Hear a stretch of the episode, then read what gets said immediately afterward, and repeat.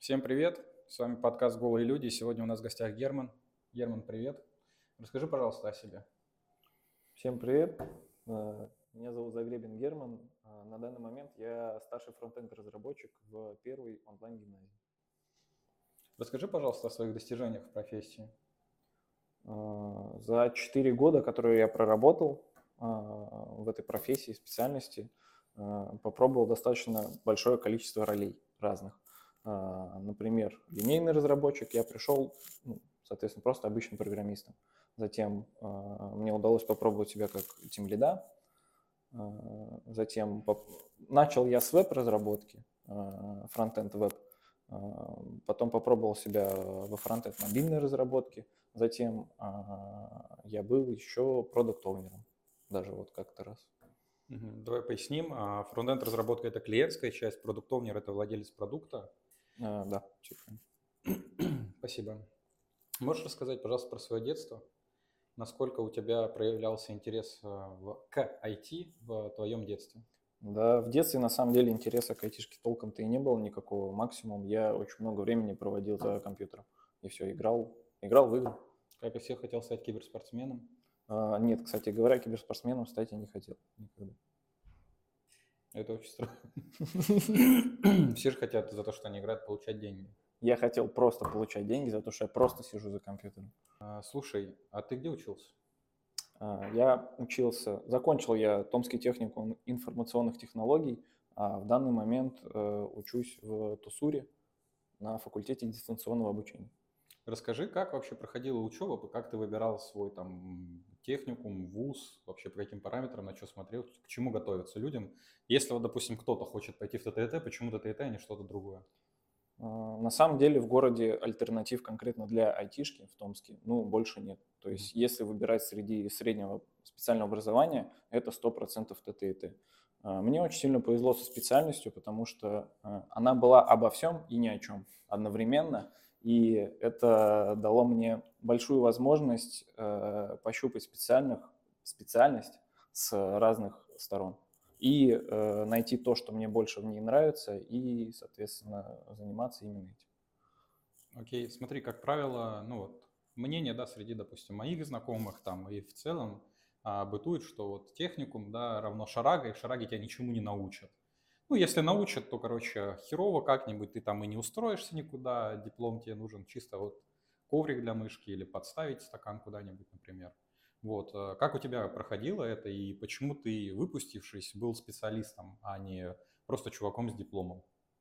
Ну, на самом деле техникум это... Я вот всем всегда, когда меня кто-то спрашивает про техникум, я всем говорю всегда вот так. Техникум это одна огромная большая э, возможность спросить. То есть э, базовые знания там какие-то дадут, это сто процентов. Но при этом, э, по крайней мере, когда учился я, ни разу не было такого, что я подошел к какому-то преподавателю, что-то попросил подробнее мне объяснить, и меня послали куда подальше. То есть э, преподаватели всегда в любом случае заинтересованы в том, чтобы ты получил как можно больше. И, соответственно, когда я подходил к кому-то и что-то спрашивал преподавателям, они всегда шли навстречу, и э, получил я в итоге знаний намного больше, чем э, в том же самом ВУЗе. У тебя практические навыки, например, э, как ты понял, что ты теперь годишься для разработки? Ну, то есть ты говоришь, что ты потрогал много специальностей, база, а вот как ты понял, что ты теперь готовый специалист? На самом деле я это понял только тогда, когда уже попал на работу. Потому что первую свою работу я получил во время написания диплома на преддипломной практике. Э, Я там стажи- стажировался, можно так сказать. Э, Ну и все, и в какой-то момент меня э, заметил начальник, сказал, все, давай переходи к нам уже в штат, Мгм. сколько можно. И тогда я уж понял, что да, не просто так я, видимо, учился. Сто процентов, сто процентов. А а какие у тебя были, бы- было ли, знаешь, вот это волнение первого рабочего дня, то есть ты студент, там пришел, а там сидят. Как это выглядело? Это была какая-то коморка и три абрыгана, или это было типа, ты приходишь, и там такое супер заведение, куда ты приходишь, а там типа кофемашина для айтишников. Вот когда я пришел, мне казалось, что я пришел в офис Google на самом деле. Но спустя время, спустя несколько лет, я вернулся к этому воспоминанию понял, что это было примерно так. Я просто Меня просто завели в комнату, где сидят 15 абриганов за компом, и просто туда закинули и сказали, все, друг, ты работаешь. А я вообще ничего не понимал. Я был очень сильно зеленый. А как ты переборол этот страх? Что тебе помогло перебороть страх? Ну, то есть, а, а, поясни вопрос. Есть вот, допустим, я, а, предположим, специалист начального уровня. Я очень боюсь идти на собеседование, но я такой, я неуверенный в себе парень, да, и как мне перебороть страх прийти на первое место работы? То есть, ну, не надо бояться, на самом деле. А, но мне очень сильно помогала э, мотивация, э, желание, банальное желание работать в этой сфере, потому что за время учебы в техникуме я конкретно понял, чем я хочу заниматься и что мне приносит удовольствие огромное. И, соответственно, э, я провел некоторое время домашней подготовке перед тем, как пойти в эту компанию, и ну, вполне успешно в нее попал в итоге. Угу. Главное не опускать руки. Даже если вас развернули на первом собеседовании, на втором, это не важно, это очень хороший опыт, потому что за счет этого вы э, понимаете, что работодатели э, ну, требуют от э, соискателя. Окей. Неважно, с какой скоростью ты двигаешься, главное не останавливайся. Окей, продолжим. Подскажи, какие у тебя были вот такие интересные истории с работы, связанные с какими-то провалами, где ты такой, блин, может быть, я все-таки не программист, если честно, я каждый день об этом задумываюсь. Э, техническая часть мне очень тяжело дается каждый раз, каждый день.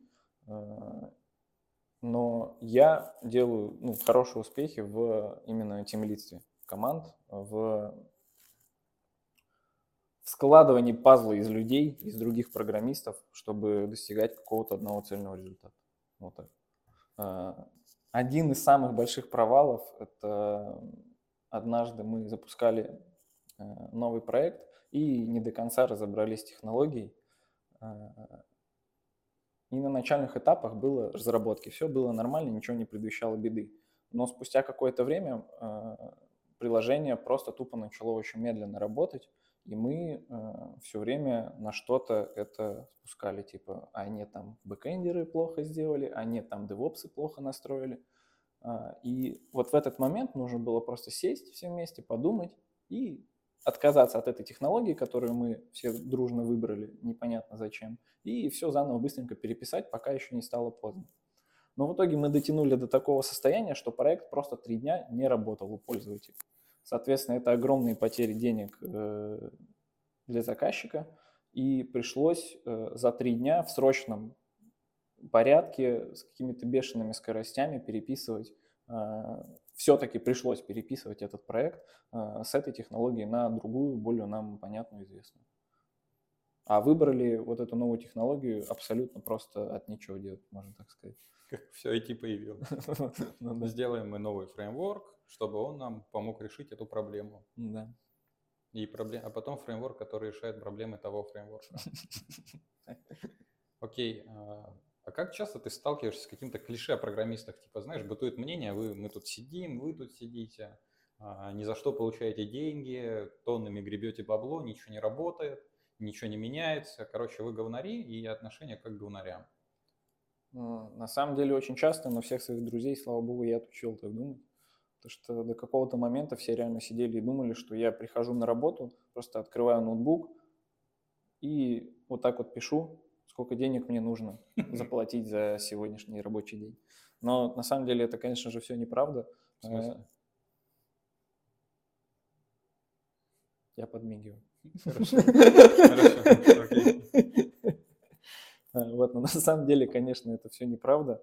Э, работа на самом деле очень сложная.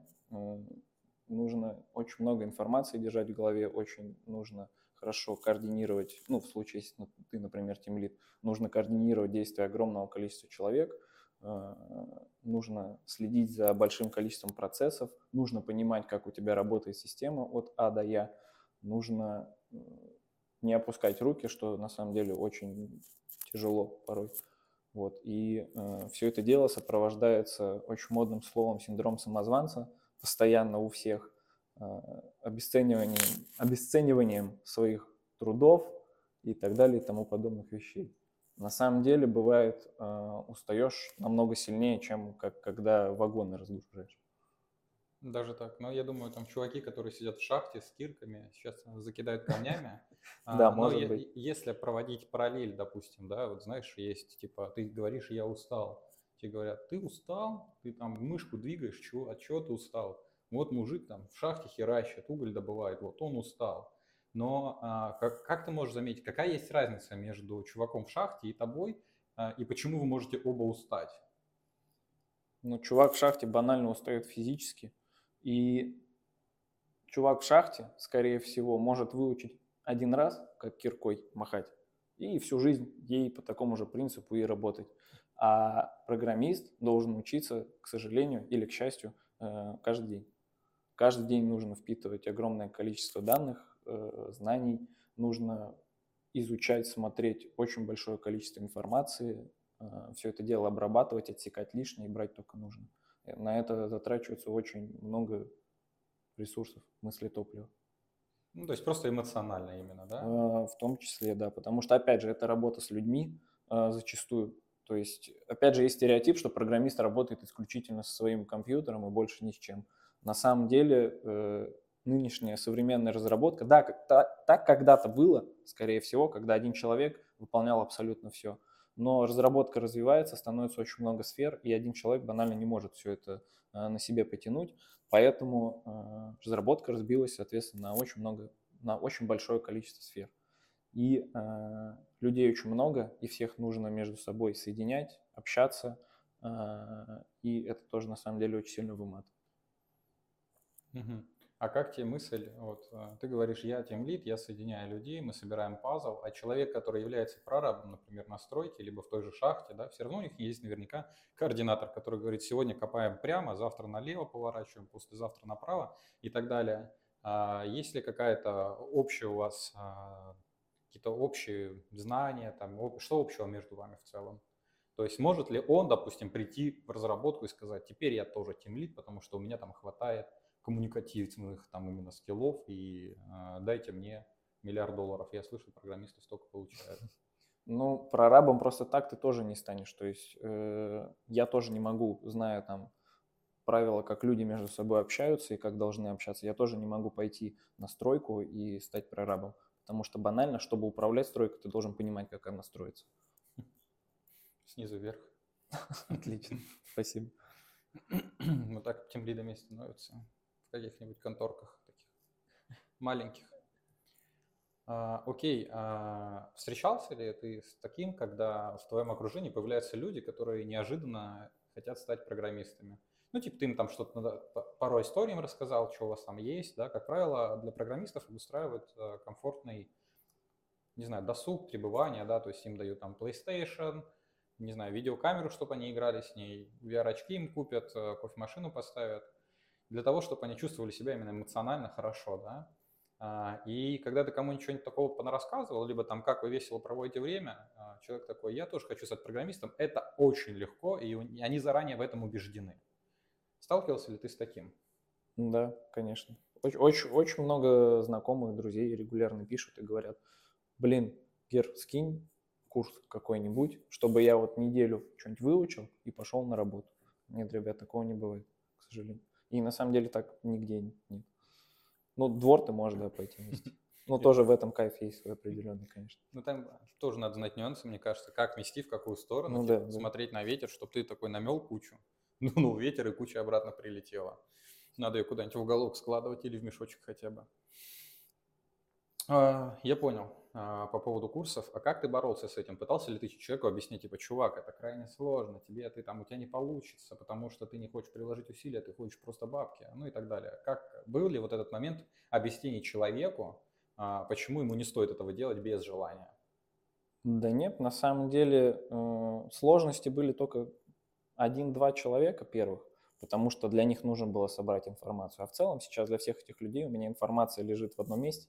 Я просто ее копирую и отправляю всем одно и то же. Но в целом э, дальше этой информации пока что ни один человек не продвинулся. Это был самый сложный этап, который, к которому нужно было приступить. Да, да, на самом деле так и есть. Именно к добыванию информации. То есть, э, почему нельзя, допустим, в действительности, почему я не могу пройти курс, а, не знаю, от Skillbox и стать senior фронтенд разработчиком? В действительности почему не так? То есть эти люди, понятно, они не приложили усилия, да, и вообще в целом не притрагивались к курсу. А предположим, что я есть тот твой друг, и я тебе говорю, Герман, мне нужен курс, я хочу конечно, вообще залететь к тебе, в твою компанию, мне супер нравится, чем вы там занимаетесь, ты крутой чувак, скинь мне курс на год, даже платный. А сможет ли этот человек через год быть реально потенциально боевой единицей, а, при этом предположим, я работаю бариста. Я классный бариста, но мне это не интересно, я, мне это надоело, я не вижу в этом развития. Боевой единицей ты сможешь стать в таком случае, но э, только минимального уровня, джун и типа не больше. То есть вот эти все заявления, что до медла за три месяца это абсолютная чушь, и такого не бывает, потому что middle разработчик это разработчик реально с боевым уже опытом, э, ты должен поучаствовать в некоторых релизах, которые длятся там, до двух, до трех часов ночи, бывает до утра.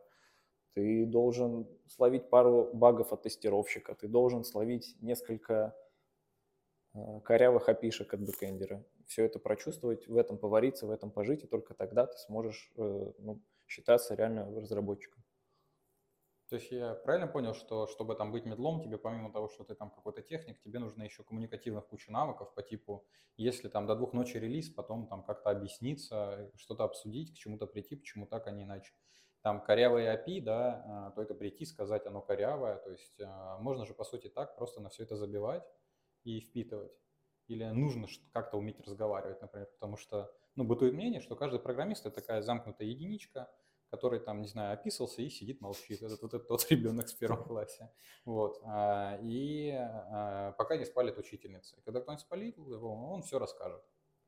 Нет, сейчас общаться в э, разработке 100% нужно, и каждый разработчик, каждый человек, который не обязательно разработчик, это должен, ну, тот же самый тестировщик а, или аналитик, или менеджер, каждый человек в разработке э, просто обязан уметь общаться с другими людьми, потому что э, сейчас все упирается в процессы, в оптимизацию этих процессов, а без людей, без коммуникации между людьми этих процессов ну, не бывает просто. Как часто к тебе обращались какие-либо знакомые? А, как правило, это абсолютно рандомные люди. Может быть, ты с ними познакомился случайно где-то, где-либо, либо через знакомых, типа «Мне хотелось бы, чтобы ты взломал страничку моей бывшей и почитал, что она там пишет».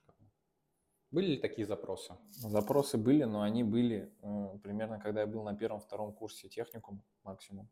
Потом как-то ребята эти либо поняли, либо что, что такого не бывает, да, либо выросли. Но давненько такие запросы не поступал. Как ты думаешь, почему они вообще, ну, вообще допускают себе мысль о том, что ты можешь это сделать?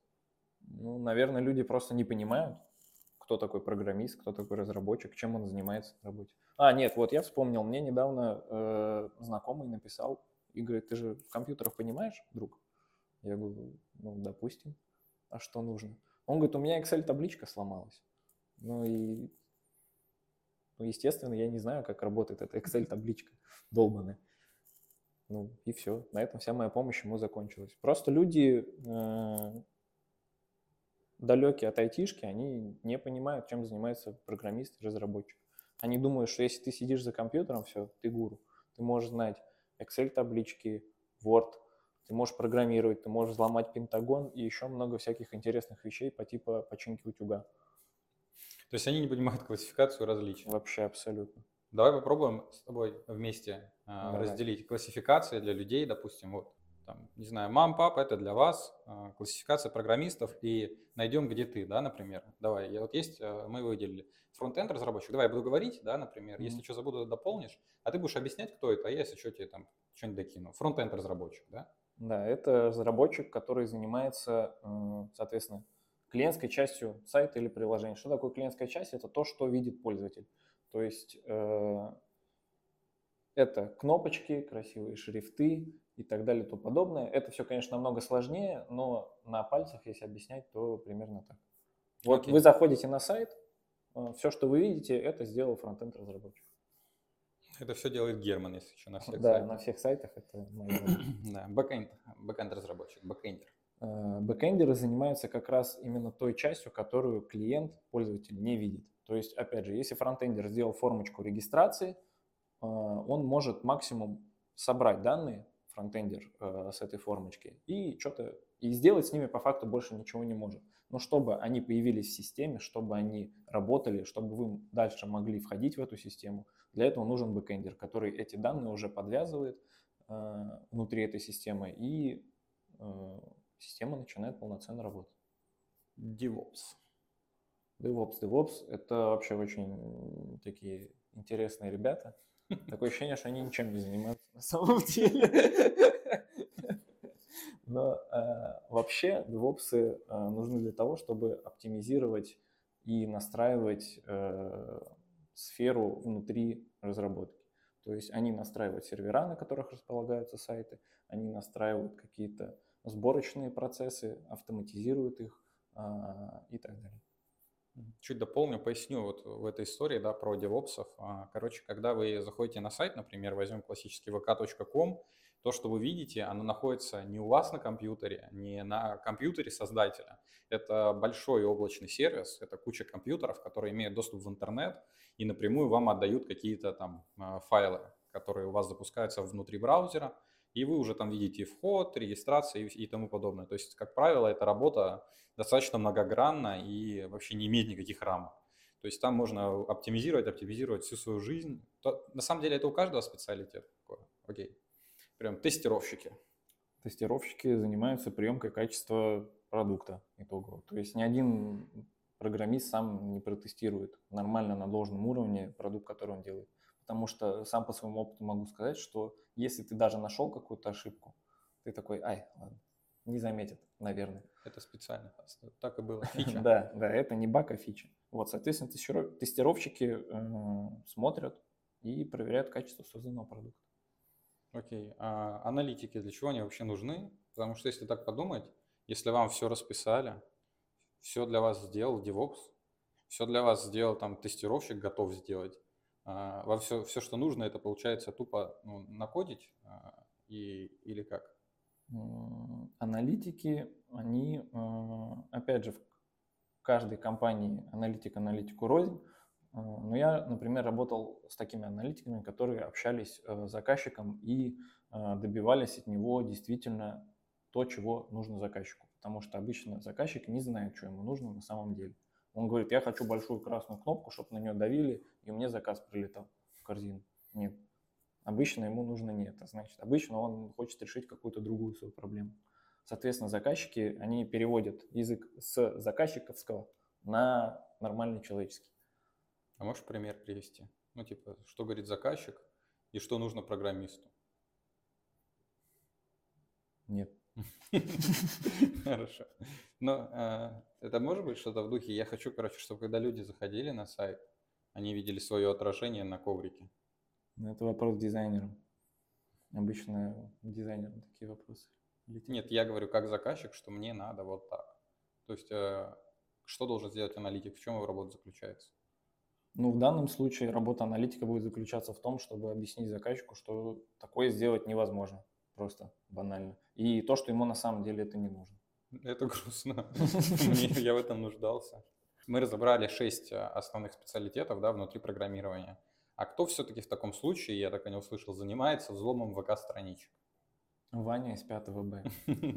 Этот хакер, который говорит, откройте там. А, как же там было? Откройте файлик, как все.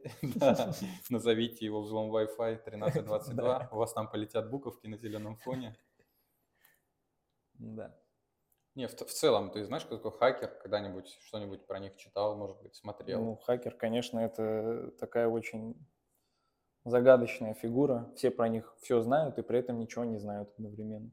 А, все фильмы, все какие-то игры, где есть компьютеры, там обязательно есть хакеры которые сидят в капюшоне, в темных очках перед компьютером и вот что-то там пишут. Странное, непонятное. А что это обычно не так работает? Нет. А, окей, правильно я... Обычно я пишу ногами. ногами, в капюшоне и ногами. А если мы обсудили там, да, вот это основной специалитет, это люди, которые занимаются не хакингом, они ничего не взламывают, они только новое создают, и создают они не... Ну, то есть а если к тебе прийти, я, допустим, твой друг и говорю, привет, я занимаюсь продажей детских сосок, ты можешь мне сделать сайт? Ты сделаешь мне сайт? Ну смотри, сайт я, конечно, сделать могу, но опять же, я не дизайнер, я не аналитик, я не тестировщик, я не бэкэндер. А, я, как фронтендер, работаю, например, а, в основном только с готовыми дизайнами, которые проработал другой человек, который в этом что-то понимает. А, соответственно, я, конечно, могу что-то сделать, но качество этого будет, ну, скорее всего, сомнительно. Окей, вот у нас есть... Очень хочу обсудить, кто же такие все-таки хакеры, кому обращаться, как их вычислить. Смотри, есть хакеры, которые взламывают ВК, например, да? Ну, предположим, такие люди существуют, они как-то там это делают по-своему, да? К этому вернемся. Кто им против... Кто от них защищается? То есть есть же всегда добрый, а есть злой. Ну, то есть есть там, не знаю, Джокер, есть Бэтмен. Вот в данном случае Джокер это хакер, а кто есть Бэтмен? А, в айтишке существует еще такая роль, как безопасник. Они, соответственно, тестируют, проверяют а, сайты, приложения на различные уязвимости. Угу. А уязвимость есть что, кем она оставлена? То есть как она может э, получиться? Соответственно, любой разработчик может просто банально не подумать или забыть обработать какой-то случай. И, э, соответственно, в системе остается дыра, через которую хакер может э, проникнуть в систему и забрать чьи-то персональные данные, просто подменить какой-нибудь баннер э, на страничке и так далее и тому подобное. Есть, на самом деле, большой там ряд уязвимостей, максимально таких простых, да, там 13 штук. А ты как-нибудь с этим вообще взаимодействуешь, проверяешь ли ты что-то? То есть ты как фронтенд-разработчик, да, там ты не можешь оставить дыру, как вы с этим боретесь в целом? Есть ли у тебя может быть, какой-то опыт, где тебя взламывали, ты какой-то сайт взламывал, на работе там что-нибудь такое происходило. Что-нибудь было вот именно из такого, где была атака хакеров? Раньше был сайт обмена внутриигровых предметов, и э, я в нем чисто случайно нашел, соответственно, эту, эту самую дыру, э, с помощью которой на обмен можно было выставлять э, вещи, которых у тебя нет, по более высшему прайсу. То есть э, я предлагал человеку обменять, например, его реальную вещь за 500 рублей на свою вещь за э, 1000 рублей, якобы 1000, а на самом деле она стоила, например, 200 рублей. Он, соответственно, всегда соглашался, и э, я был в плюсе. И это, причем, что атака, если ее можно так назвать, была максимально простая. Я просто нажимал F12 на сайте, а, и при создании предложения на обмен заменял а, код элемента, который, ну, я просто менял цифру одну на другую и, и все. И это прокатывало. Тот, и это прокатывало. Да? Ну, ты хакер. Ну, но я не могу взломать ВК, если что. Все еще. Это, это все еще тоже печально. То есть в основном, да, то есть те вещи, которые там может каждый находить, они находят их случайно. Просто условно ты понял, что ты нашел, и ты воспользовался этим по-своему. Uh-huh. А кто-то может найти и, допустим, не заметить. Да? Вот, то есть был случай, а, не знаю, слышал или нет, чувак из Казани а, играл в какой-то конторе, у него была заблокирована карта. Он а, с этой букмекерской конторы пытается вывести деньги на заблокированную карту. Вывод отменяется, деньги возвращаются на счет конторы, но начисляется ему на другую карту. И он так по 30 тысяч, сколько там миллионов, там 30 что ли миллионов себе навыводил, купил тачку и исчез. То есть вот он, допустим, понял, да, что он нашел какую-то уязвимость. А, а есть ли какие-то паттерны к пониманию того, что вообще происходит? То есть как ты думаешь, задумывается ли пользователь а, рядовой, да, вот, допустим, наш зритель, когда он смотрит, например, не знаю, YouTube, а, сможет ли он найти эту без, там, дыру, да, назовем ее так, и предложить всем возможность э, взламывать YouTube и продавать? Взломает там, не знаю, Ивангар. Нет, ну такую большую систему, как YouTube, точно взломать не получится. Есть у меня предположение. Но обычному рядовому пользователю это точно ну, вряд ли удастся. Только при истечении каких-то нереального количества звезд на небе. Если они сойдутся, то да, тогда у него, может быть, получится. То есть, когда четко там пришли деньги на счет, повторю еще раз. Ну, И так до бесконечности, пока контора дает выводить. Типа такого. Я понял. А, но возвращаясь к изначальному, да, изначальной нашей теме, это по поводу хакеров. То есть как их найти, кто это такие, где они живут. Если мне все-таки надо взломать ВК, кому мне обратиться? То есть вот как мне, простому человеку, далекому отойти, да, найти какого-нибудь хакера, чтобы он взломал моего соседа. Ну или хотя бы Wi-Fi. Wi-Fi тоже сойдет. То есть как Сходи в церковь, друг. Исповедуйся и не занимайся фигней. Я понял. Ерунда Живи правильную жизнь, да. Это все от лукавого. От лукавого. Окей, вот мы поговорили, получается, хакеров не найти, надо идти в церковь исповедоваться. А, вернемся тогда к твоей работе. А, вообще в целом, какие проект, какими проектами ты раньше занимался? Может быть, там сейчас расскажешь, чем занимаешься. Угу. Сейчас я занимаюсь э, платформой онлайн-школа, онлайн-гимназия. Э, школьники, студенты реально э, заходят и учатся с помощью своих компьютеров, телефонов и других устройств. То есть абсолютно никуда никто не ходит.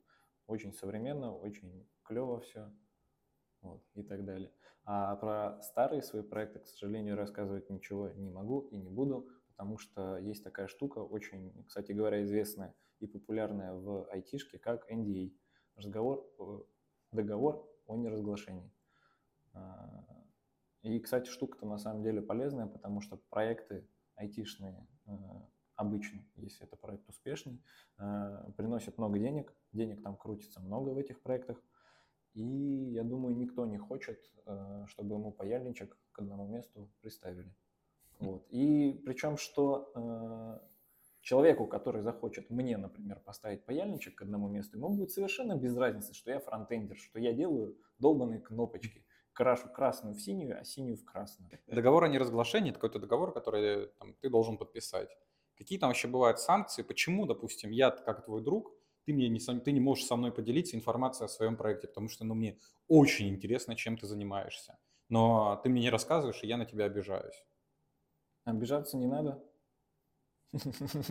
Почему? Потому что э, даже если ты реально не хочешь никому ничего рассказывать, если ты реально такой, я сохраню все, всю твою работу в секрете, так или иначе ты все равно можешь где-нибудь, как-нибудь, что-нибудь ляпнуть, э, думая, что это абсолютно неважная вещь, а по этой вещи, а, по самой маленькой тебя возьмут просто потом и вычислят.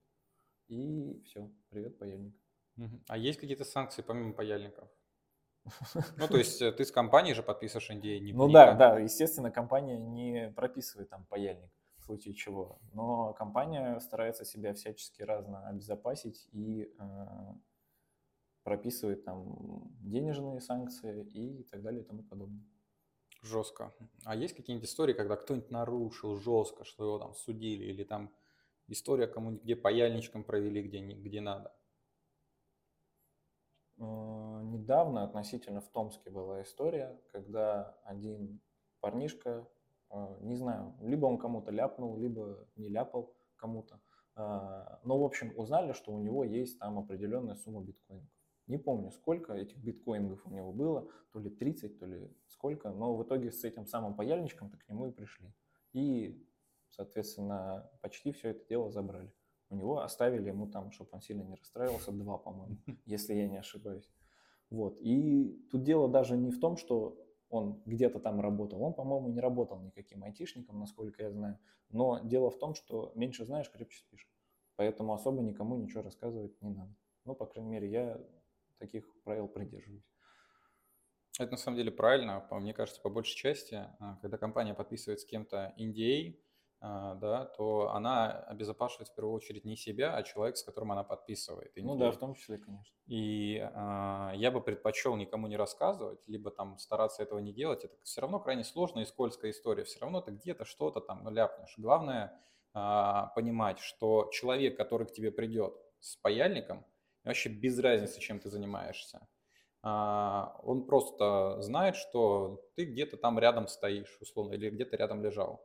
А, чтобы вы понимали, это достаточно частая история. А, если вы хотите там, об этом погуглить, вы можете загуглить. Напали, украли криптовалюту и прочее. То есть таких случаев вы найдете очень много. Турция, куда едут все люди, которые там кому-то что-то не то сказали. Это не только бывает паяльник, это бывает утюг. И это люди, которые не особо разбираются. Им кто-то сказал, что у вас что-то есть. И они это что-то будут выбивать.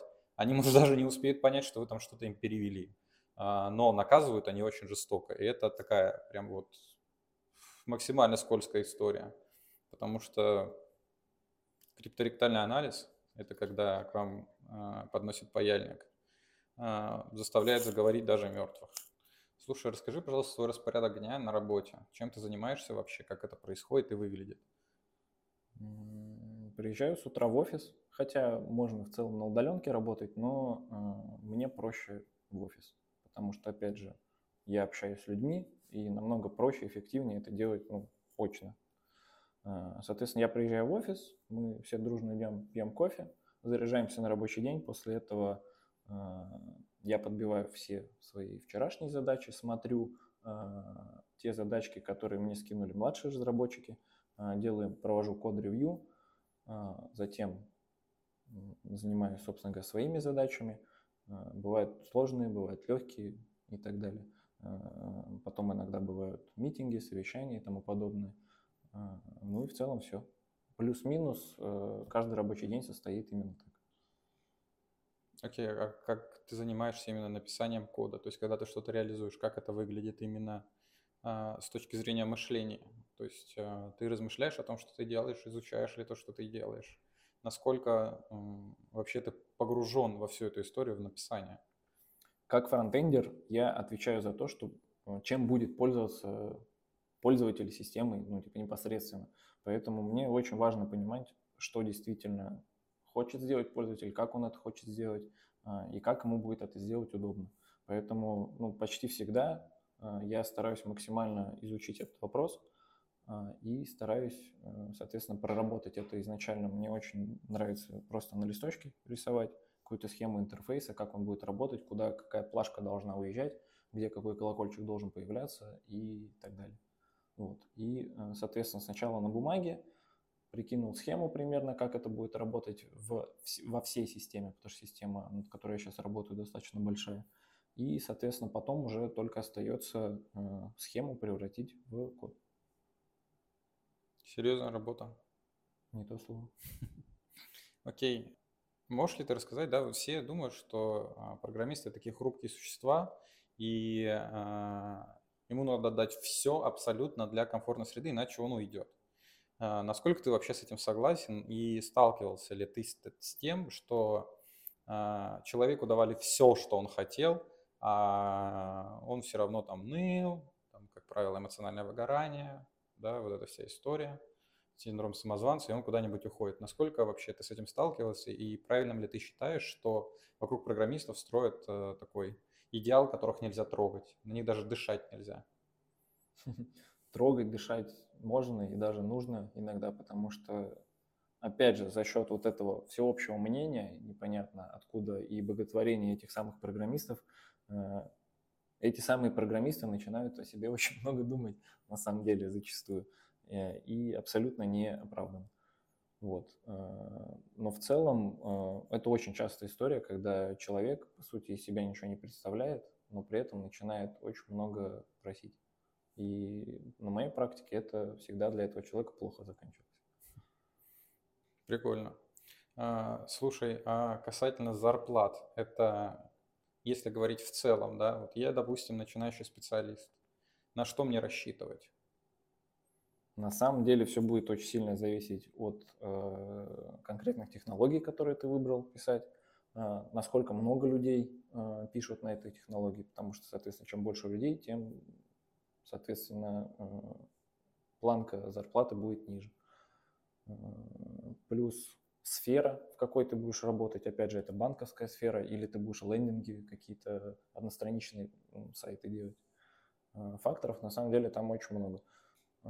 Люди на одной и той же должности в двух разных компаниях могут получать кардинально разные зарплаты. Плюс это зависит от того, регион это, Москва это и так далее и тому подобное.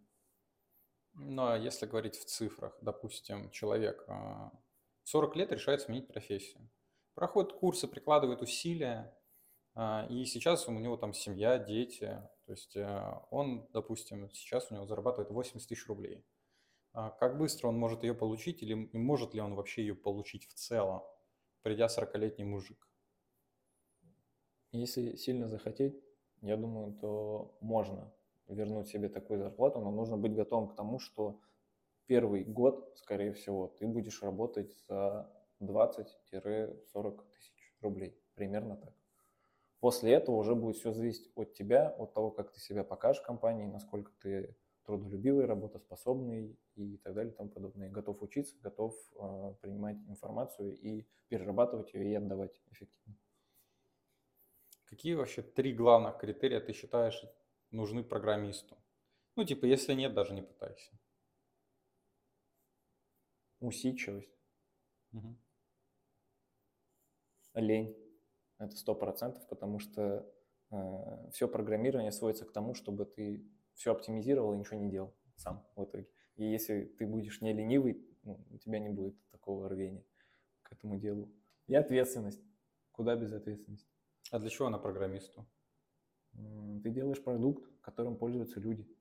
И ты просто должен быть ответственным перед ними, ответственным перед заказчиком и перед самим собой.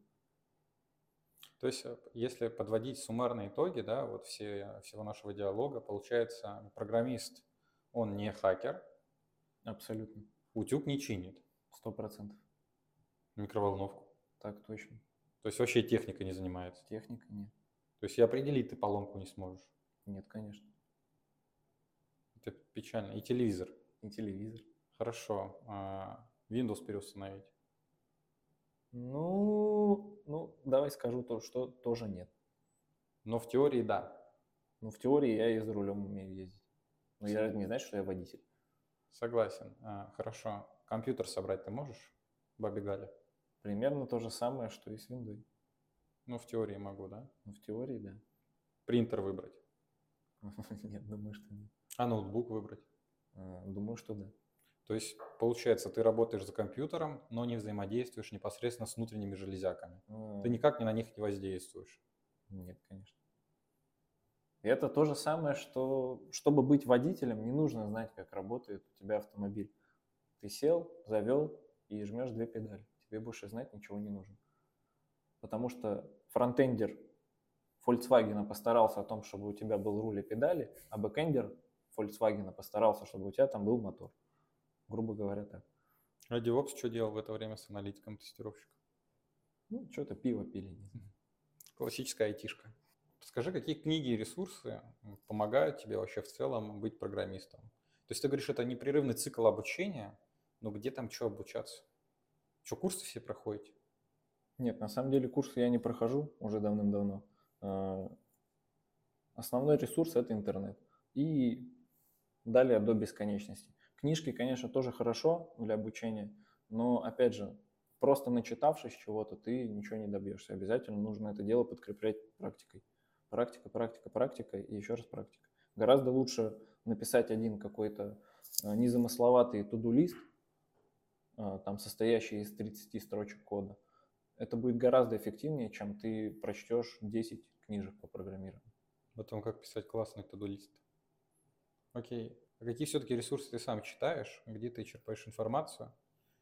И вообще о том, что у вас происходит в инфополе? Инфополе. В целом я подписан просто на разные телеграм-паблики, которые около айтишки, про айтишку, про программирование и так далее и тому подобное. Э, бывает, поглядываю Пикабу, там тоже частенько что-то такое пишут. Э, можно поглядывать Хабр, на Хабре пишут намного больше обычно про айтишку, как ни странно. А, в работе помогает Stack Overflow. Если бы не он, я не знаю, программистов бы не существовало, скорее всего. Stack Overflow – это сервис, где там ты можешь задать вопрос как программист, если что. И тебе там какой-нибудь чувак ответит. Но есть два человека, которые тебе отвечают. Один скажет, что ты очень глуп, и, скорее всего, обругает. А второй индус. А второй индус, который что-то ответит, но будет крайне сложно понять но, но при этом это будет работать. Сделаешь Ctrl-C, скопируешь, вставишь, и оно будет работать, как ты и хотел. Но только почему ты не поймешь. Окей, а, как часто ты вообще пользуешься Stack Overflow, например? Как часто каждый ты... день, каждый день, абсолютно каждый день. То есть э, на самом деле выучить все в программировании невозможно. Это каждый день выходит какой-то новый фреймворк, какой-то новый инструмент, новый стандарт языка. А, и программист 50% времени своего рабочего просто сидит и тупо гуглит. Но это не значит, что ты зашел по первой ссылочке, взял все, что тебе нужно и вставил и получил много денег. Это значит, что ты сидишь, и сортируешь эту информацию, фильтруешь ее просто в неимоверном количестве и ищешь именно тот кусочек, который нужен тебе. Это, как правило, готовый код или тупая информация? А, когда как. Если повезет, и если индус э, Раджеш тебе 10 лет назад про C++ что-то написал, то да, тебе повезло. И ты можешь просто взять, сделать Ctrl-C, Ctrl-V. А, но зачастую приходится брать, читать, думать 10 раз, еще раз читать, еще раз 10 думать, и только потом делать что-то свое поверх этого. Это когда-нибудь сам писал на Stack Overflow? А, ответы нет, ответы никогда я не писал, но вопросы я пару раз задавал. И чуваки писали мне просто какую-то ужасную грязь в ответ, и больше я так не делал. Получается, э, это как совет, да, если хочешь задать вопрос, не используй Stack Overflow для этого, или как? Я вот 4 года работаю, и вот за 4 года мне понадобилось на Stack Overflow написать всего лишь два раза. Все остальные вопросы уже кто-то задавал на самом деле. То есть даже при условии, что э, технологии меняются, основа базы, база и основа остается той же самой. И вопросы всегда вокруг нее крутятся. Окей. А, как вот понять студенту, не студенту, школьнику, вот я там заканчиваю там 9 либо там 11 класс, что э, мне стоит попробовать в айтишку, потому что очень много людей, там даже среди моих знакомых, там можете вспоминать, наверняка вспомнить не один десяток своих знакомых, ну если вы взрослый, конечно, если вы маленький, то вспомните потом, через 10 лет, э, пошли учиться куда-нибудь, куда их послали родители, и э, они отучились, но не работают по профессии. То есть, э, не знаю, зачем они продолжают, но, видимо, есть какой-то в этом прикол. Но, тем не менее, как понять, что программирование куда заставляет идти мама, потому что сосед-программист Антону э, зарабатывает много денег, это все-таки то, что тебе нужно, а не то, что тебе навязывает твоя мама. Или наоборот, когда тебя мама посылает куда-то в другое место и заставляет настойчиво. Как ей объяснить? Мам, ты не понимаешь, это другое. Маме? Никак. Ну, не знаю, но чтобы понять для себя, по крайней мере, нужно попробовать на самом деле. И пока ты там в школе или, ну да, пока ты в школе, нужно попробовать постараться а, как можно больше различных сфер. Не, то, не только даже типа айтишку, а, но айтишку попробовать легче всего. Тебе нужен всего лишь ноутбук, компьютер, что сейчас есть у всех абсолютно. А, ну и в целом все. То есть попробовать это бесплатно. А что значит попробовать? Что мне надо сделать? Есть какая-то кнопка? Попробовать. Да, нет, те же самые курсы. То есть для каких-то первых шагов этого вполне хватит, чтобы просто понять, что это, о чем это и так далее. Есть очень много YouTube-каналов, которые рассказывают про ту или иную специальность э, и так далее и тому подобное. Информации сейчас очень много. Я согласен, что информации реально много, и мне кажется, в этом и есть небольшая проблема. Потому что люди по-разному доносят свою мысль. Ну, допустим, как бы я рассказывал, да, а, будь я каким-то не очень хорошим ютубером, я бы вам рассказал, дети, я Никита Стол А4, а, есть такие чуваки, программисты, И а, они все, что делают, это сидят за компьютером, кайфуют, кайфуют, живут там где-то в теплых странах и зарабатывают кучу денег. И другой человек, который бы им рассказал про то, что помимо того, что у них действительно может это все быть, ну или не быть, например, вообще, да, а у них там, они простые люди, у них свое желание там и так далее и тому подобное, это там они добились и все, и все прочее они еще и работают, они должны вкладывать э, в свой там, эмоциональный интеллект в это, просто интеллект, да, и э, все это там заставляет тебя, когда-то такой, я хочу повешаться от работы, когда-то я не хочу вешаться от работы, да. И вот как объяснить э, людям, что кто есть программист? Просто кратко, там, в двух-трех предложениях, на твой, по твоему мнению. Давай попробуем вместе, по очереди, по слову. Давай. Программист. Это. Человек. Который. Пишет. Код. Точка. Не, в действительности, а, как понять, ну вот мы, допустим, обсудили с тобой, да, что нужны курсы, проходить курсы, а, но а, это тоже история достаточно такая скользкая, потому что курсы бывают разные, и учат они разному, да. Допустим, я нашел курс, сейчас там что у нас, на хайп. Нейросети, да? Я нашел курс по нейросетям и хочу сделать какую-нибудь нейросеть. Вот. а, И на что мне стоит обратить внимание? То есть среди курсов, среди ютуберов, или просто пробовать и все. Ну, то есть я же не могу, сделав то, что сделал человек на видео, понять, нравится мне это или нет. Какой базис задач выделять? Тебе нужно брать и повторять. Потому что очень много у меня знакомых просто отсеклись на том, а, что им просто, их просто бесит писать на клавиатуре очень много. Хотели- Такие, такие случаи реально ну, как бы были в моей жизни. То есть нужно просто пробовать и именно физически брать, себя заставлять, сажать за стул и сидеть, что-то учить и тыкать по кнопочкам своими собственными пальцами. Они как хотели просто им говор- говорить, типа, голосом код писать? Или говорить, теперь ты открываешь Ну, новую страничку? Нет, они думали, что это, видимо, делать не нужно. Просто. Всё. То есть вот, мы с тобой определили, что программист это тот, кто пишет код и пишет его своими руками. Конечно. А если пишет не своими руками, а его написал 10 лет назад индус, то ему нужно найти этот код, который будет заработать. Да, все правильно. В любом случае ты должен в коде разбираться. Если ты не понимаешь код, ты не программист. Окей, то есть нужна база, синтаксис, да, вот у нас есть русский язык, мы выучили алфавит, мы э, знаем русский язык, да, там на уровне там, первого класса, не знаю, когда там учат алфавит. Для программиста мне надо знать алфавит программистский, то есть синтаксис, базу какую-то. Э, Возможно, э, это даже не синтаксис, это просто общее понятие, что такое алгоритм, что такое оператор, что такое переменная, константа и так далее. Окей, круто. Вот мы определили, поэтому если мама задалбливает, вот так и объясните. Я теперь знаю, что такое оператор и алгоритм. Какие бы ты советы мог дать молодым специалистам, которые либо хотят начать свой путь, либо его только начинают в IT-сфере? Пробуйте, не опускайте руки. Если вам действительно это интересно и есть желание, э, ничего не получается с первого раза.